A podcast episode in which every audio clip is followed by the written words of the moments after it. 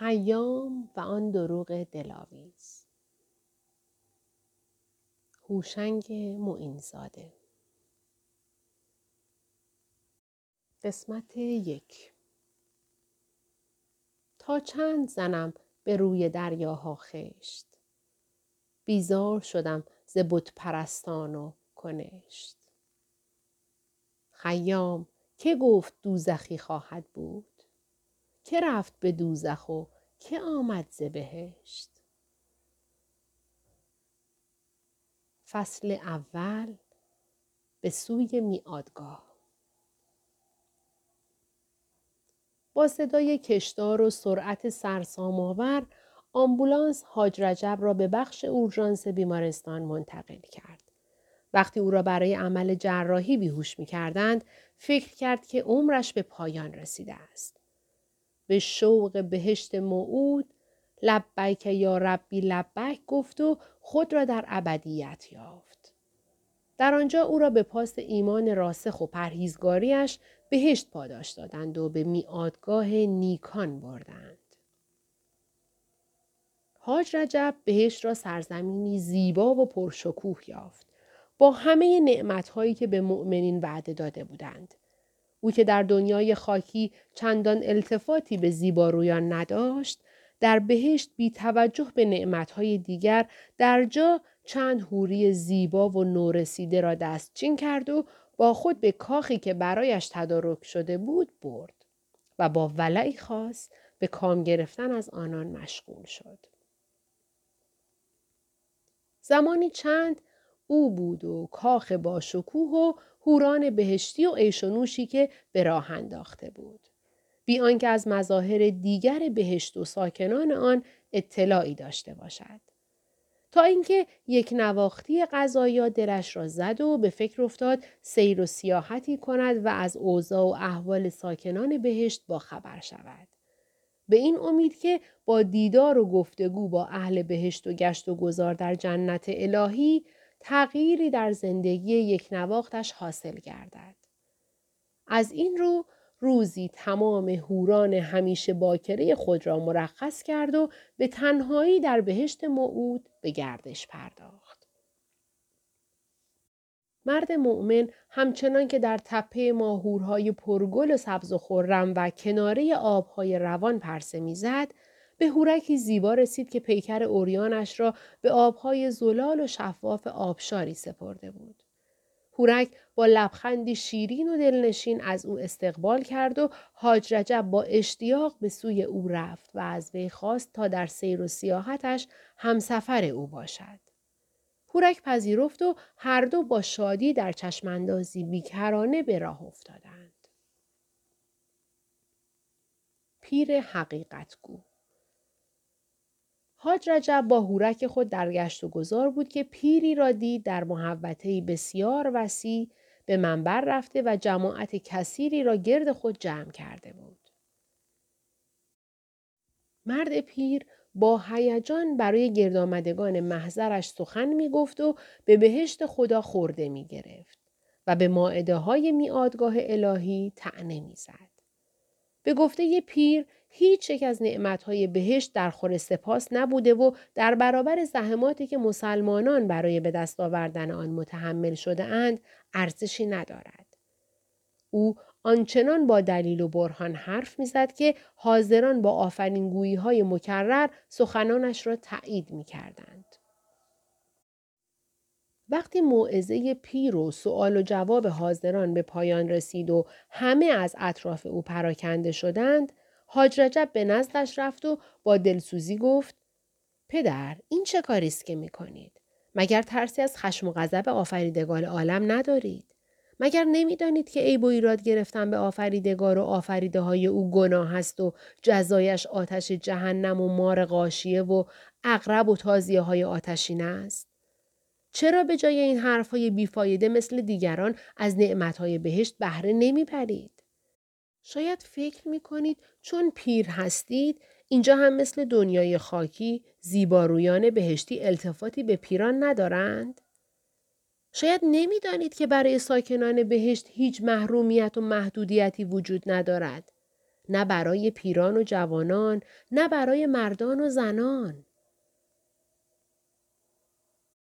با شنیدن سخنان ملامتبار حاج رجب پیر نگاهی تلخ و تیز به او انداخت و گفت مرد من نهصد سال است که ساکن بهشتم نهصد سال است که مرا اینجا رها کردند نهصد سال است که شب و روز همه جای این خراب شده را زیر و رو می کنم. با همه نعمتهایش آشنا هستم و با همه هورانش حتی با هوران بارگاه الهی همدم بودم. ولی چه سود؟ نه هورانش، نه شرابهایش و نه معده های دیگرش برایم لذتی ندارند. تلخی تکرار شیرینی نعمتهای سهل الوصول را از کامم رو بوده است. پدر می‌خواهید بگویید که از نعمتهای خدا سیر شده اید و از آنها لذت نمی‌برید؟ پیر پرسید تو چه مدت است که به بهشت آمده ای؟ حدود یک سال. پیر خندید و گفت یک سال؟ فقط یک سال؟ من نهصد سال است که اینجا هستم. بگذار چند سالی بگذرد. چند تای هوری و هورک در آغوش بکشی. آن وقت می‌فهمی که بهشت اشرت کده ای بیش نیست. اشرت کده ای ابتدایی که کمترین ذوق و سلیقه و هنری در تدارکش به کار نرفته. نگاه کن به ماعده هایش. همه مصنوعی در بهشت، در همین بهشت موعود، کجا خربزه های گرگاب اصفهان و گلابی و هلوهای خراسان، پرتغال شهسوار، نارنج و لیموهای ترش و شیرین شیراز را پیدا می کنی؟ کجا از زردالو و گیلاس و آلبالوی فارس و اصفهان و گیلان و آذربایجان اثری میابی؟ حال در این بهشت می‌خواهی چه کنی؟ می‌خواهی چه مدت با هوریان سر کنی؟ چه اندازه می‌خواهی شیر و اصل نوش کنی و انار و انگور به دندان بزنی؟ چقدر می‌خواهی شرابی که مستی نمی‌دهد مثل شیر شطور به شکم بریزی؟ و جواهرات بهشتی را می‌خواهی چه کنی؟ اینها با شن و ماسه و سنگ و کلوخ چه فرقی دارند؟ مصرفشان چیست؟ به چه کسی می‌خواهی پوز بدهی؟ در کدام بازار و به کدام مشتری می‌خواهی بفروشی؟ آخرش چه؟ تا کی الواتی و عیاشی؟ بخور و بخواب. این هم شد کار؟ این گذران بدون هدف و آرمان چه لطفی دارد؟ چه انگیزه ای می تواند آدمی را دلخوش کند؟ کمی از اینجا دورتر برو آنجایی را که خود عرب ها اشغال کردن تماشا کن و از اروحیه آنان را ببین. همه آنها یا دیوانه شدند یا عاطل و باطل پای درخت و کنار دیواری خفتند. بعضی از آنها سالیان سال است که در خوابند و دریقا که حتی موجهی بر هم زنند. تازه هر از چندگاهی هم که بیدار می شوند به باعث و بانی بهشت هزار بد و بیراه می گویند که آنها را به زیافتی برای هیچ خوانده است. حاج رجب که از حرفهای پیر کلافه شده بود پرسید پدر منظورتان این است که همه ساکنان بهشت مثل شما از این بعدگاه الهی ناراضی اند؟ می‌خواهید بگویید بهشت خدا این چنین بیارزش است؟ اگر اینطور است پس پاداش آن همه رنج و ریاضت عبادت و زیارت و به خصوص ازاداری ها و گریه و زاری ها چه می شود؟ پاداش؟ کدام پاداش؟ هوریانش را نگاه کن. درست مثل عروسک های پلاستیکی هند. نه احساسی دارند، نه عاطفه ای. نه مفهوم محبت را می‌فهمند و نه معنای عشق ورزی را. همین هورک را ببین. میدانی چند سال دارد؟ صدها سال پیش دهها بار با من بود. خواستمش آمد. نخواستمش رفت. قبل از من هم لابد طی صدها سال با صدها نفر از مؤمنان در همین باغ و راق مشغول حال دادن بوده. از او چه لذتی می‌بری؟ می‌گویند هوران همیشه باکرند. خب که چه؟ همیشه باکره بودن یک هوری چه ارزشی دارد؟ اصلا باکره بودن به چه دردی می‌خورد؟ اگر سالهای عمر او هم مانند انسانها شمردنی بود، امروز تو وحشت می‌کردی که به ریخت و قیافه او نگاه کنی. خدای بخشنده و کریم به تو حضرت آقا به جای یک دختر نجیب یا یک مونس و همدم و غمخوار یک عروسک پلاستیکی داد. یعنی سرت را شیره مالیده است. نگاه کن. این هوری با وجود اینکه بارها و به دفعات با من بوده انگار نه انگار که احساس و عاطفه یا خاطره از آن روزها و شبها دارد. ببین چطور بی تفاوت و بی به من نگاه می کند؟ در دنیای خاکی هیچ کس خاطره معاشقه و آمیزش و طعم لذت هماغوشی را از یاد نمی‌برد. ولی اینها گویی ماشین لذتند و فقط تظاهر به خوش بودن می کنند. حاج رجب فکر می کرد که پیر مرتد شده و کفر می گوید. لذا با تعجب پرسید تکلیف چیست پدر؟ آیا فکر نمی کنید اینجا حداقل بهتر از دوزخ و سوختن در آتش است؟ ببین دوزخ هم از نظر یک نواختی مثل بهشت است. شلاق آتشین به تن انسانها زدن، شیره درخت زقوم به حلق مردمان بیچاره فرو ریختن و آنها را در آتش خشم و کینه سوزاندن و کشتن و دوباره سوختگان و مردگان را زنده کردن و از نو سوزاندن و یعنی چه؟ کدام صاحب عقلی دست به چنین اعمال وحشیانه ای می‌زند؟ حالان که می‌بینیم خدای عزوجل با کمال خونسردی و بدون کمترین رحم و مروت و شفقتی مشغول انجام این کارهاست و ما هم چشم و گوش بسته نشسته ایم و مثل بره های یک رمه منتظریم چوپانمان که خدا باشد هر چه می‌خواهد بکند. ساکت و سامت و البته راضی به رضای او. نه اعتراضی می‌کنیم و نه دلیل این کارهای عبس و خودسرانش را می‌پرسیم. مثل اینکه فقط خلق شده این مکافات ببینیم. رنج ببریم و درد بکشیم. هم در حیات و هم در ممات. با این همه اگر نظر مرا بخواهی سوختن در دوزخ حداقل یک امتیاز دارد و آن اینکه در آن دوزخ آدمی حداقل امیدوار است که شاید روزی باری تعالی تغییر رأی بدهد و از کارهای ظالمانش دست بردارد. همین یک ذره دلخوشی و امید و آرزو خودش به هزار هوری و قلمان می ارزد و از صدها خروار اصل و انگور و شراب بیخاصیت با ارزشتر است. اصلا کی گفته جهنم بد است؟ چرا فکر کردند بهشت بر جهنم رجحان دارد؟ در بهشت چه چیز ارزنده ای وجود دارد؟ آیا تو به خاطر اصل و انار و انگور و تمتع از هور و غلمان آرزوی بهشت می کردی؟ پس چه تکلیف می کنید پدر؟ تکلیف همین است که من می کنم. حداقل هم دلم خوش می شود و هم به صاحب بهشت دهان کجی می کنم. چون تا خدا همین خداست وضع ما هم همین است که هست. مگر اینکه خدای دیگری پیدا شود و ما را از این بلیه نجات دهد. نمی‌فهمم یعنی چه کار کند؟ ساده است ما را بمیراند به خواب ابدی ببرد و از این بیهودگی و بازی بچگانه بهشت و جهنم نجاتمان دهد. آخر ما یک بار مرده ایم و اینجا هم که آخرت است. دوباره مردن چه معنایی می دهد؟ دوباره مردن خیلی معناها دارد. دوباره مردن یعنی تمام شدن. از شر این بیهودگی ها نجات پیدا کردن. از بلا تکلیفی ها و بدبختی ها خلاص شدن و عطای بهش را به لقایش بخشیدن. این بهترین سرنوشتی است که یک خالق برای مخلوقش می‌تواند رقم بزند.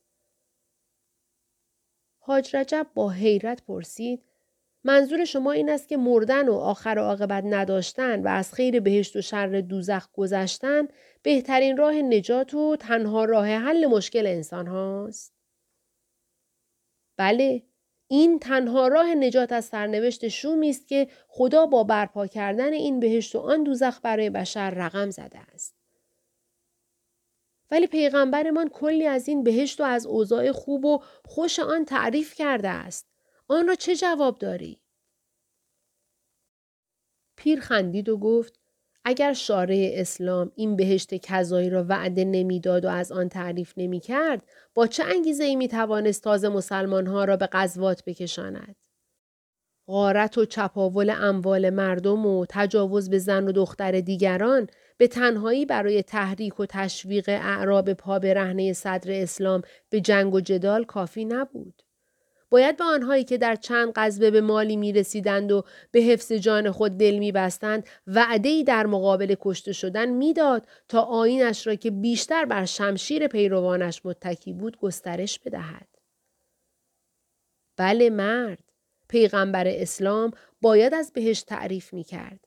باید همه آرزوهای اعراب را در بهشت خود جا می‌داد تا ستون دین محکم شود و آینش پا بگیرد. آیا نمی بینی که ماعده های بهشتی منحصر است به آرزوهایی که عربها در سر و حسرتش را بر دل داشتند؟ پدر، آیا کسی این مشکلات را با خدا مطرح نکرده است؟ مگر خدا را می شود دید؟ اینجا هم که بهشت اوست طرف آفتابی نمی شود. تازه فکر می کنی می پذیرد که بسات خلقتش عیب و ایراد دارد؟ بالاخره هرچه که باشد اهل بهشت همه از مؤمنین و از خداپرستان هستند. حق آنهاست خدا را ببینند و با او گفتگو کنند. مگر نه؟ پیر خندید و گفت تو هم چه خوش باوری. اگر اینطور است برو خدا رو پیدا کن و با او صحبت کن. کمی گردش کن تا ببینی چطور گله گله آدمها در گوش و کنار کس کرده و چرت می‌زنند و یا مثل دیوانه ها نه خود را می‌شناسند نه خدای خود را. خیلی ها هم ادا و اطوار حیوانات را در میآورند. راستش را بخواهی تو هنوز تازه واردی. تازه وارد و به همان اندازه ناوارد. باید آنقدر با این هوران بیامیزی و اصل و انگور و انار بخوری تا بفهمی درد من و امثال من چیست. حاج رجب درمانده بود. ستون دین داشت ترک بر می داشت. آنچه می شنید با آنچه که رویاهای دنیای خاکیش را می ساخت تفاوت داشت. تعنه های پیر را شنید و به خود نگرفت. تنها کاری که به ذهنش رسید گریختن از نزد او بود و گفت خدا حافظ پدر. پیر هم با بدرودی به او گفت اگر باز هم گذارت به این طرفها افتاد سری به ما بزن. حاج رجب دست هورک را که دیگر می‌دانست سن و سال و راز و رمزش چیست گرفت و به راه افتاد. اما احساس می کرد که چون و چرایی به ذهنش راه یافته است. برایش قابل تصور و باور نبود که در بهشت الهی بشود به خدا ایراد گرفت و حکمتهایش را زیر سوال برد. اندیشناک بود و حرفهای این پیر آسی و تاقی حیرت و شگفتیش را برمیانگیخت.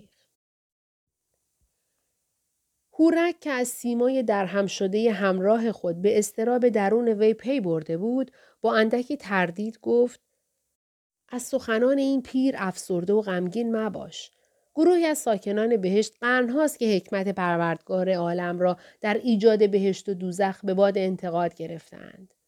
اقامت طولانی در جنت الهی و نبودن هیجان و امید و آرزو اینها را به تقیان و سرکشی واداشته است. آنها یا در گوشه مقموم و در حال تفکر و اندیشند و یا در حال جوش و خروش و تحریک دیگران. روز به روز هم بر تعدادشان افزوده می شود. حاج رجب تعجب زده پرسید خدا چی؟ خدا چطور تحمل می کند که در بهشتش مشتی یاقی و سرکش بندگان مؤمنش را اینطور نسبت به نعمتهای او دل زده و سرخورده و بدبین کنند؟ نمی‌دانم. ولی به نظر می رسد که خدا هم نمی‌داند با ایرادهای اقلایی این جمعیت چه کند و از شر انتقادهای منطقی آنان چطور خلاص شود. اگرچه می‌گویند حوصلش از این نق سر رفته است اما معلوم نیست چرا کاری به کارشان ندارد. چرا آنها را به جهنم نمیفرستد تا خود و بندگانش را از شر آنها خلاص کند؟ هورک با تکان دادن سر گفت تو از کی حرف می‌زنی؟ پروردگار عالم که نمی‌تواند و نمیباید دمدمی مزاج باشد. سخنی بگوید، تصمیمی بگیرد و بعد تغییر عقیده بدهد و از گفتار و کردارش عدول کند. در این موقع حاج رجب به یاد حرف و حدیث های دنیای خاکی و ناسخ و منسوخ های خدا افتاد و سری تکان داد و با خود گفت عجبا پس چرا طرف در آن دنیا همه بکن نکن راه انداخته بود؟ چرا آنجا در امر و نههایش استوار نمی ماند؟ چرا در آن دنیا یک روز دستوری می‌داد و روز دیگر دستورش را لغو می کرد و به قول خودش با احکام تازه تر و به قول خودش بهتر فرامینش را مدام عوض می کرد؟ حاج رجب خود را در معرض وسوسه شیطان دید و باز به شیوه زندگی خاکیش چند بار استغفر الله گفت و لعنت بر شیطان فرستاد. تا بتواند از قید افکار درهمی که پیر با سخنان آنچنانی خود به سر او انداخته بود رهایی یابد. و سرش را زیر انداخت و با ناباوری از آنچه دیده و شنیده بود همراه هورک برای پی بردن به راز و رمز بهشت به گشت و گذار ادامه داد.